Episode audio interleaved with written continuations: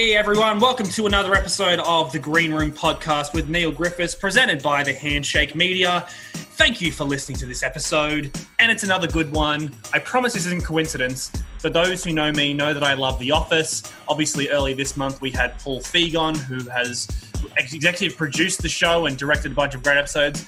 And today, I've got Creed Bratton on. Yes, the Creed Bratton from Dunder Mifflin. Well, not really. He's it's his real name and his fictional name. Get off my back. Anyway, Creed came on the podcast to talk about uh, his Australian tour. He's actually coming to Australia in 2021. He was meant to come uh, in February this year, and then it got pushed to June. And obviously now with the pandemic, it's been pushed to 2021. At this stage, he is scheduled to come to Australia next March, but even he says he, he wants to come. He intends to come. It all depends on if the borders open. So he's hoping. On this episode, we talk about that tour, what's been going on in the US as far as the pandemic is concerned in the last eight to 10 weeks. Um, and of course, we talk about The Office. His start on The Office, his relationships with people on, on the crew and, and cast, the set, uh, the final episode, his thoughts on season eight in a post Steve Carell world. And we talk about that and a lot more. So check it out. This is Creed on the Green Room podcast.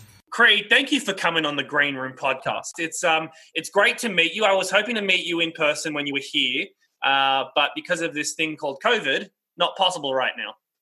I know. And by the way, thank you for that inter- introduction. You know, that was fantastic. I, have got my my I got the hunky huevos. You know, my my heart is swelled up with those kind words. No, you're welcome. Always, you always have heard everything that I've recorded. It's amazing. Thanks. Yeah, thanks. It's, it's, what Thank I do best. It's all Thank downhill you. from here. Thank Uh, you. Craig, thank you so much for coming on again. Um, it's been an interesting time for, for you and your career as far as Australia is concerned. You were originally scheduled to come to Australia in February. Uh, it Right. then got, it got pushed to June. right. Um, obviously, now with the pandemic, we're looking at March 2021. That's unless unless they won't let me fly down there, I'm going. You know, I'm planning to walk on stage with my guitar in a big hazmat suit. I'm gonna play. I'm gonna do it. I'm gonna do it. How are things looking over there? I mean, um, I don't know if you're aware of the Australian talk right now. Uh, I guess the consensus is international touring won't be possible till 2021. Is the same vibe happening in the US? Absolutely, yeah. We we don't um, foresee anything live until next year, and, and still no one knows for sure if that will be live. It really depends on, of course, uh, how many more people are affected. If if it if it dwindles down, or if there's a resurgence of this. Obviously, we can't take chances. We have no idea what the future uh, awaits all of us. Uh, it's uh, it's spooky times, but I think we have to keep um positive and not let the negativity uh, stop our creativity and our good humor for sure. I'll get into all the all the fun, hilarious stuff in a second, but I, I think we do have to start with that. I mean, you've obviously had a, a- an incredibly successful music career. Have you seen anything like what we're experiencing right now? Uh, no, not, nothing like this. Nothing like this. No, no. Uh, I can't remember. Uh, I wasn't around for the plague, even though they think I'm that old. You know. What? when I when I was in England in the 13th century, how Just give us a couple of stories. That'd be great. Where where were you when when the US got shut down? Were you on tour? Were you planning to to do more shows, or were you kind of in a, a holding? Well, like I said, I was I was planning to come down earlier, but then the fires happened, Mm. and they they told me I said, "Well, how is it? Can I can I could I come down and perform?" And they said, "Yeah, but the, the the entertainers are finding that they have to have oxygen tanks by the side of the stage." And I went, "Well, I don't think that's going to work for me because it's, it's pretty, you know, singing and live for the day, and then going over and deep breathing, and then coming back and trying to fish, finish the next stanza. Uh, That Yeah. might be a little rough." Yeah. we, I read an article, I think it, was, it might have been the New York Times, and they were suggesting that a lot of the US artists, because obviously touring won't really happen much at all this year, a lot of their, No. their touring will now happen in 2021, which for Australian fans could mean we're not seeing US artists in Australia till 2022. Well, I'm going to be down there in 2020 unless they won't allow me. Good. Yeah, I'm, I'm, I've already, I've already bolt, bailed out on you guys twice. I'm not going to do it. So, what's your 2021 looking like? I mean, obviously, you're coming to Australia in March. Are you Right. essentially booked for the rest of the year? Well, well, I'll be down there, then Aus- then New Zealand, and then uh, Britain, then uh, uh, Europe, the continent, And we're talking right now about South Africa, but we haven't locked that in yet. And then probably at the end of the year, I will do my obligatory uh, go up to across Canada, down the West Coast, which I like that run. Hmm. I've been touring for 10 years pretty solid right now, promoting my albums. And uh, I, I love I love doing what I do. I'm lucky that I'm still physically able to do it and have fun with it. Um, but right now, we're just kind of waiting to see. But if if it looks like it's going to lighten it up, then we will book more shows, of course. Yeah, yeah right. It'll be your first tour of Australia. Yes. You, yes. Have you visited Australia before? No, no, I have really? not. No. Okay. And uh, I didn't telling Eric uh, Abel, my uh, manager, I said, God, I just, I, everybody that I meet here from Australia is so cool. You know, they really are a bunch of cool people and they, they just love life. And I said, I got to get down there, you know, and play my music. So uh, that's it. That's the plan, you know, I mean, I really hope this all works out right, you know, this time. It's pretty great that you get to kind of dip into different generations. I mean, obviously, a lot of people know you from the Grass Roots. Um, obviously, a lot of people know you from The Office. Your show incorporates a bit of music and a bit of comedy, right? Right. It's half and half. Exactly. What kind of comedy? Do you mean stand up or is it all music based? Well, basically, what I do is I, I come out and I'll tell not a whole joke, just maybe just the first couple of lines. And then uh, I'm setting the joke up, and then I'll run off to the side of the stage and peek out to see how how how the people are responding. And if I see they're kind of bemused or like, well, let's then I'll go out and finish the joke. That's and then do the same thing with the music. Just uh, I because I, I, I I'm a slow start. Once I get them behind me, though, I'll stay up on stage and finish finish the show. Yeah, yeah. That's that's. well, I know I know you you did obviously you did a bunch of interviews earlier in the year when you were initially scheduled to come out in in February, then then June. Right, right. Since since then, you've actually I didn't realize that you did the Office Ladies podcast. Um, right, right. So much fun so many little fun facts that came out of that. Is this? I mean, I consider myself an Office diehard. Was it like very public knowledge that you did the the phone interview, the the mine ride? No, nobody knew that. Yeah, nobody wow. knew that. Nobody yeah. knew that. Nobody knew that I had uh, spoken in the Diversity Day. You know, with Phyllis, yeah, we were, I was yeah. talking about satanic plots and stuff, and they went, "Oh my God, he spoke during the thing. his voice is on there." So they paid me but I didn't. I didn't. I said, okay, it'll it'll work out fine, you know, and it did. Obviously, you know. Mm. It's. I mean, it's pure coincidence, but uh, last week's episode, we I had Paul Feig on, um, and obviously he's directed a bunch of those very famous episodes of The Office, oh, including yes. Halloween, which is Creed's big coming out party, essentially. Uh, rather is. than just being a background character, you now are officially you become one of the customers in that great scene with Steve listening to that Office Ladies podcast, I was shocked to hear that the scene where Steve, sorry, Michael fires Creed, they also shot the scene where Michael fires Devon, and the producers kind of told you guys one of you is going in real life. We, they, we didn't shoot it the exact way. I, I think the deal was that uh, Devon had already an offer to go do a stage performance. Right. So he'd already he already said he was doing that. But I kind of feel that uh, obviously, if if they'd gone the other way around and said we'd like you to stay, you know, he he he would have stayed. Of course, I, I think so. But it wasn't. It, they sh- the way they shot it was the way they shot it. They didn't have they shoot anything else but that. Um, but there, there was always that thing that people thought that uh, I actually, in a way, got him fired. but it's I didn't really. He's like, you were still good friends, and uh, it was the character that did that, ladies and gentlemen. Sorry. well, I know, like you said, you you and Devin are good friends in real life. When yes. those, when those conversations were happening, did you and Devin kind of sit down and be like, "You should leave"? Did either I, uh, I? I, I, I hired a big uh, big guy, you know, like that Mr Inbetween kind of character, to kind of to kind of lean to kind of lean on him a little bit, you know. Just to, maybe you should just go walking, mate.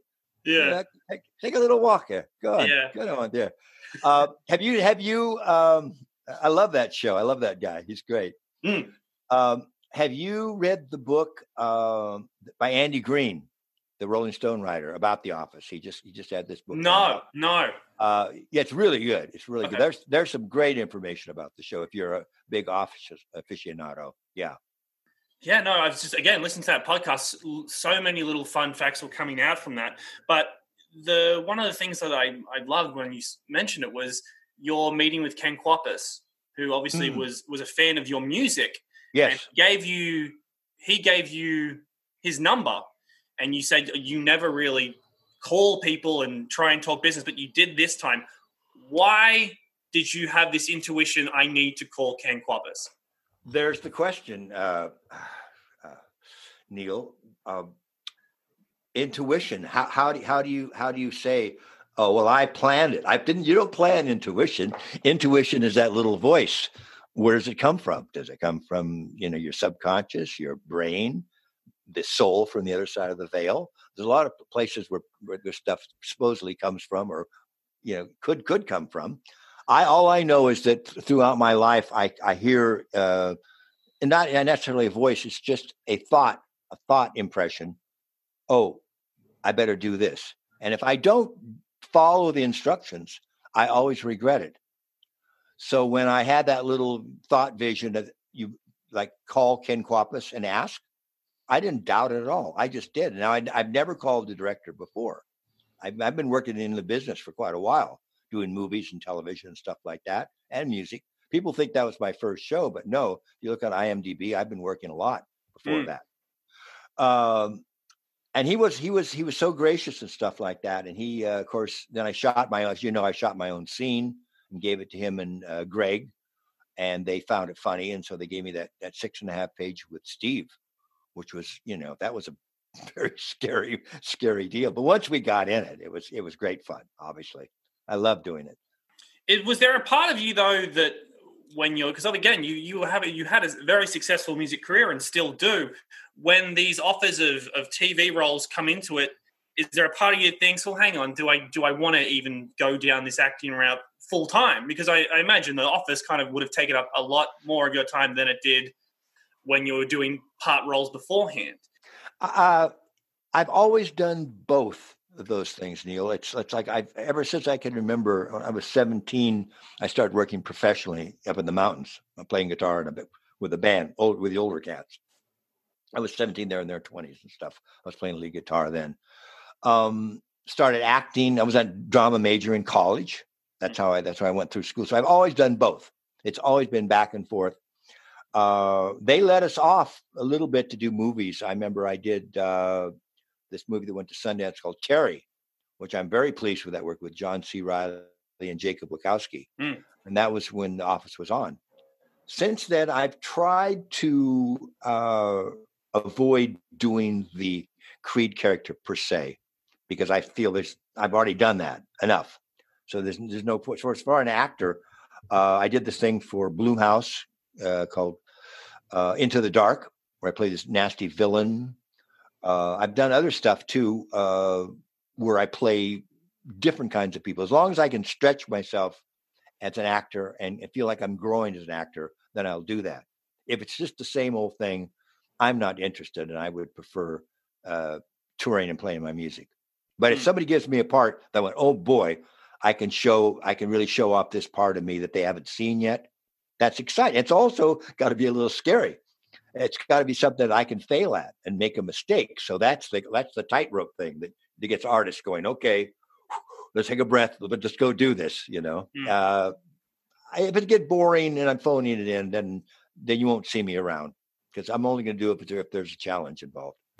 Is it is it interesting to think back, like looking back at season one, and this is with no disrespect to any other of the other cast members, but The Office made a lot of those careers. Your Steve Carell's, your John Krasinski's, uh, even Ed Helms. The Office kind of kicked them off, but you obviously had a, a successful music career going before that. You were, I guess, had a, a front row seat watching these actors really go from nobodies to superstars. Steve Carell, Oh my gosh, in particular. huge. Well, he had already he had just um, done the Forty Year Old Virgin when we started that that second season. Yeah. We went to work. There was a big billboard, so he was already a legitimate star at that time, and that movie really did it. Mm. So now that movie made him a star. He just happened to be on The Office at the same time, so it was pretty serendipitous, I would say, for sure, for Steve. And not not and because he's also one of the most talented comedic actors you'll ever see. Amazing. Is it true that the 40 year old virgin kind of helped um, The Office season two carry on? Because obviously the season one reviews weren't great. season two started getting streamed a lot more. People started watching, and it made NBC go, okay, we need to keep this show. The fact that, as you mentioned, Steve was in 40 Year Old Virgin, which was in cinemas everywhere, did that help the Office momentum kind of kick off? Well, it couldn't hurt it. yeah. I mean, it certainly couldn't do us any damage. I mean, of course, it, it must have. It must have. You know, it it all worked out. Big people time. always, especially if you ask people who are fans of the UK Office, and like they're diehard fans, they'll refuse to watch the US Office because you know you can't tamper with Ricky Gervais's product, and it's amazing. I've always said, and I love the UK version as well, but the US Office has so much more heart and human emotion. If you go back and watch the David Brent episodes, he's hilarious and he's funny, but there's not a lot of connection there. And you, again, on the Office Ladies podcast, you summed up perfectly in this in the scene where Michael is having to fire someone and he really doesn't want to. There is a big difference there between Michael Scott and David Brent as far as these are two men that yes, they're annoying and they want to be loved and all this, but Michael cares. Michael yes. actually cares about the people he works with. And I think that's what really, I get mean from that second season really starts to tear away from the UK version that there are all these characters, and yes, they're weird and they're funny, but there is heart. They are the after human connection. Yeah, well, abs- there's no doubt about it. I mean, I think that's one of the reasons uh, people can handle rough stuff for just so long, but sometimes people the people want uh, a, a, good, sweet, warm spot around their about their heart, you know. And I think we we gave them that, and I don't think it would have. Uh, it couldn't have lasted nine seasons if it was always abrasive and mm. rubbing against the grain. I don't think it would have. Uh, it also, like you said before, we we were very fortunate for it to uh, uh, coincide with streaming starting. We were one of the first one to to that streaming thing happen, and it was just uh, because now we become you know not there's not no bragging involved, but it, it's now office as part of the zeitgeist. It's just it just is, and that's just because uh, serendipity. Who knew? yeah, things things happen, and and we're we're the lucky recipients of this. Was there any moment on set or any particular episode where you thought, "Okay, we have something here. This this is not just a fun little show we're doing. This is a real big thing." People tell me that I hear other actors mention that they knew it at a certain time. I never, I never thought that. I thought there was a gradual uh, just a gradual rise of I'm, I'm, my hand is now here below the TV coming up slowly, and now it's going to here you there we are. Coming there you go. I can see it. Right. No one else can. It's a podcast. Yes, yes, podcast. oh, uh, uh, it's just yeah. I don't. I think people in in twenty people have twenty twenty hindsight. In retrospect, they go, yeah, I knew it then. I you you can't be objective if you're the object. You're in the we're in the we're working. We're mm-hmm. working every day, 12, 14 hours so I don't think there's ever a moment. You know what? I think we got a hit here. yeah. I think I think about after the third season when people are starting to come up to you in the in the in the supermarkets and and hit you on the street, and all of a sudden you and you're going to. I fly to New York to to to, to conference, and people on the street going, "Hey, Creed, you know, you wait wait a second, maybe something is happening." Yeah. After mm. a while, of course, then you realize people recognize you, which is a weird, weird, surreal kind of thing to occur. Because I'm from a little town up in the mountains, and even though all my years with the rock band and stuff should have made me more uh, uh, worldly. Nah, nah don't you worry. I'm still your basic guy. um, I said before, Paul Feig came on the podcast last week and he was kind of telling me some stories here and there. Um, it'd be great to hear your take. Well, firstly, on Halloween, obviously, he directed that episode, which was Creed's step out yes. from just a guy in the background to being a cast member. Yes. Um, did you and Paul have a lot of conversations about how that scene would play out, or was it very much Creed here are the lines, go for it? That's it. That's wow. exactly it. That was exactly it. And I think you heard it on the podcast too that uh, when I got there, I knew the lines backwards and forwards. I mean, I was ready. I was ready. And I used to do this for for parts that uh, uh, this is the, but this I never had parts that were this many lines. This is six and a half pages. This is a mm-hmm. lot of dialogue uh, between us. And uh, then they said, we've changed, we've written it around and changed it. That, that was nervous. But once we got, once I got in the heat of battle, it was fine.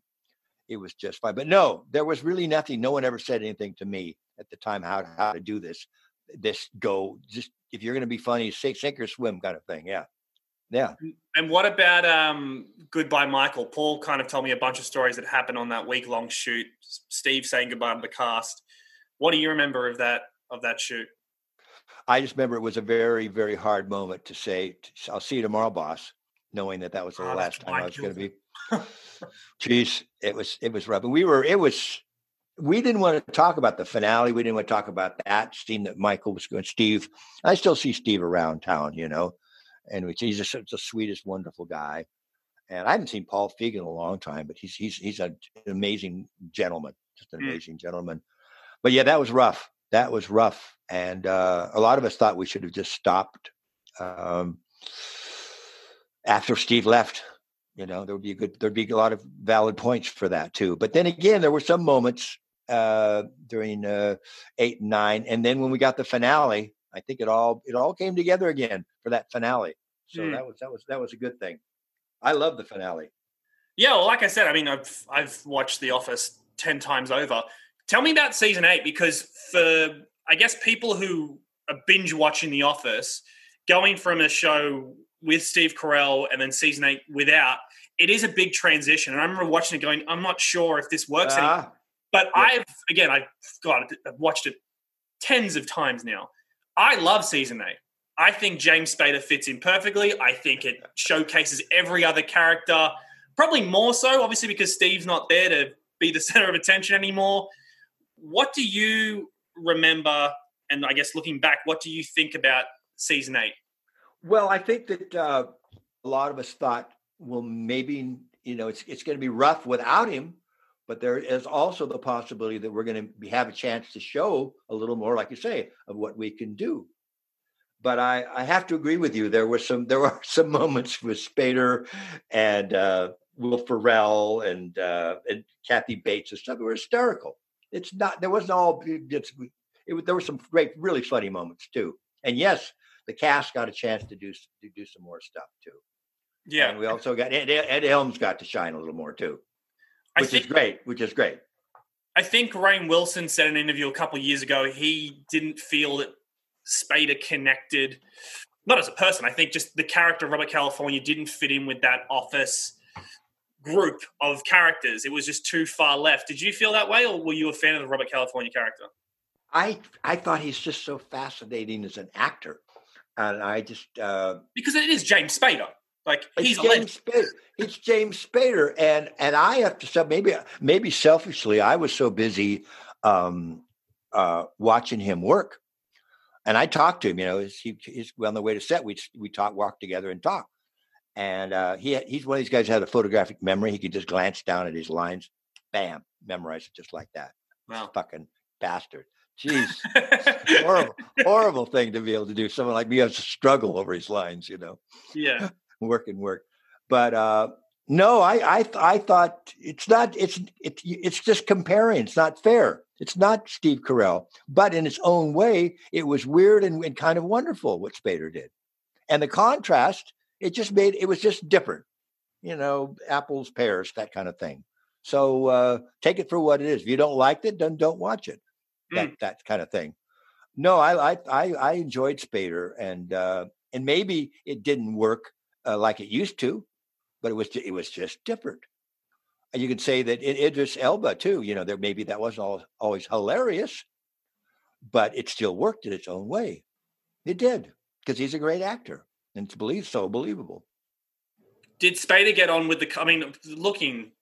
I mean, I wasn't there, obviously, but looking at the way you guys interacted, and still the cast seems to still be great friends. Did Spader fit in with that, or was he very much a guy, almost like visiting friends? I don't know about that because again, I'm just there. I'm I'm pretty much in. Uh, well, I am not pretty much. I am in character on on the set. So I went to. I was. I was. I was that nervous, uh, uh, fibrillating Creed. You know, ready to self implode at any moment. So I'm consciously being aware of that most of the time, mm. all the time, and uh, I just didn't take it home with me to that madness. Obviously, it would be. I'd be in jail, just like the character. Um, um, I don't know. I, I didn't pay much attention to the the the the politics and stuff like that. I just I, I know that was I know it, what it went on, but I don't even I don't know what it is because I wasn't involved. So Mm. I just uh, I I like Spader. I like Spader. I love Spader. Yeah, And I'll argue with that with anyone that season eight is actually holds up really, really well. Yeah, yeah, yeah, yeah, yeah. He's uh, he's a great actor, and and just to see him do what he does, you know, I learned I learned a lot from watching him work. I did. You mentioned before the finale, and I know, I know I'm biased because I love the show. I think the Office finale is one of the greatest endings to a show ever. Sometimes great TV shows can have terrible endings. It happens. The Office, I think, nails it in every way. Almost everyone's story ends the way it should, down to the fact of Creed going to jail, which you probably should have been in by season three. Without a doubt. It hit every mark perfectly. That's to uh, Greg Daniels' uh, credit. There was a man who is you could see he's he he's a very uh, say taciturn individual, very cerebral, extremely intelligent, and uh, not demonstrative at all in, in a section or whatever like this. But when I was when I was do, when I was doing my my monologue to the camera with the beard outside, it was it was dark outside. I could see in Greg's eye him getting emotional because he cares. This man cares about his baby, and uh, it was a it was a wonderful thing. Um, he brought he brought a lot of heart, and he and it's and the, sh- it may have heart because he loved it so much. Well, we all did, but this this was he wasn't going to let it go out and fall on its face with that one. He uh, we we'd, we they've been putting this thing together for months and months and months. It's the last scene in the in the show. Was it the last thing you filmed where Creed performs that song? Which I think About- the very, much, yeah. right, wasn't it? much. It was the one. It was the last night, I believe. Yeah, we were. Uh, uh, he, we shot the scene already with with uh, Pam taking the picture off the wall and Mhm. stuff like that. But at the time, I was sitting there, uh, and I came out and we shot that scene, and then we were, we did the song. I think I did I mention this in the podcast that John put the microphone under his arm Yeah, I've heard that. Yeah. yeah, to capture the my uh, and I had this old Gibson, this actually new Gibson, it was a Robert Johnson that the Gibson gave, give me to play on the show. But for that show, I used my '57 uh, country and western to play that song. I don't think we talked about that before. This may be a first for you, Neil. Exclusive. Yes. Exclusive '57 country and western for that scene, uh, which is a, which I use uh, quite a bit on recording. Uh, I use that in my my Blues King uh, Gibson a lot. Um, no, that was that was about the last stuff we were shot, and then we were late, of course, getting to the uh, the wrap party too. So what Yeah. happens? Tell me, like you, you played that last chord. Greg Daniels calls cut. well, I can't remember. I know that was the last, but I, we we probably continued on. It's a blur, to be very honest, Neil. It's a blur. I I it was quite a while ago too, so I don't know what happened. Maybe there was still stuff shot afterwards, but I don't think so. I think that was as far as I remember. Well, selfishly, me when it's when my thing is over, it's over, right? Who Yeah. cares what those other schmoes shoot?